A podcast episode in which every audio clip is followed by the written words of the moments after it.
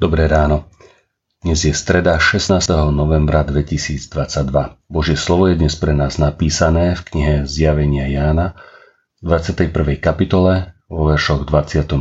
až 27.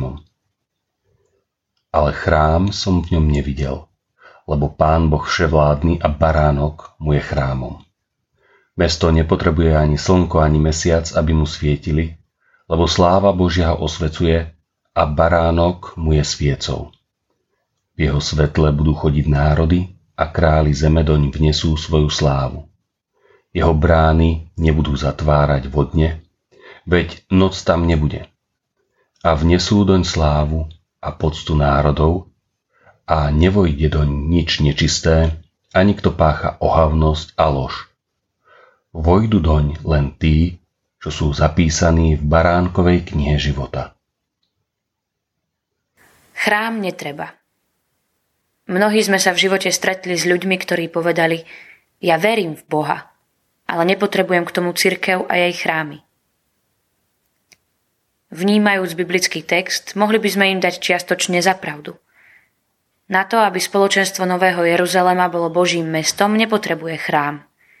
Je však dôležité myslieť na to, čo je skutočným chrámom. Sú to len budovy najstaršej a najväčšej pozemskej inštitúcie cirkvy? Takých máme v našej cirkvi okolo 700.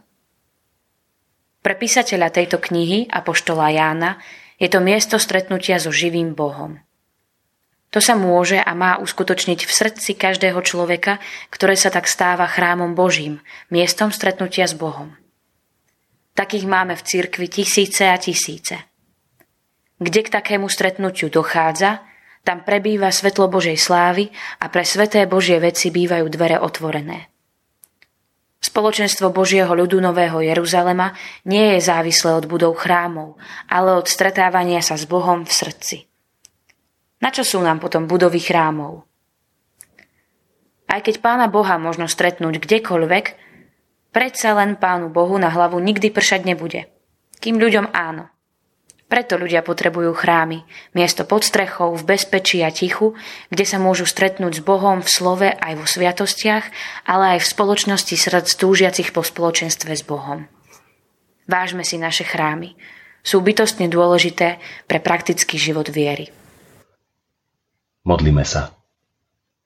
Ďakujem Ti Bože za nový Jeruzalem, ktorý na nás čaká.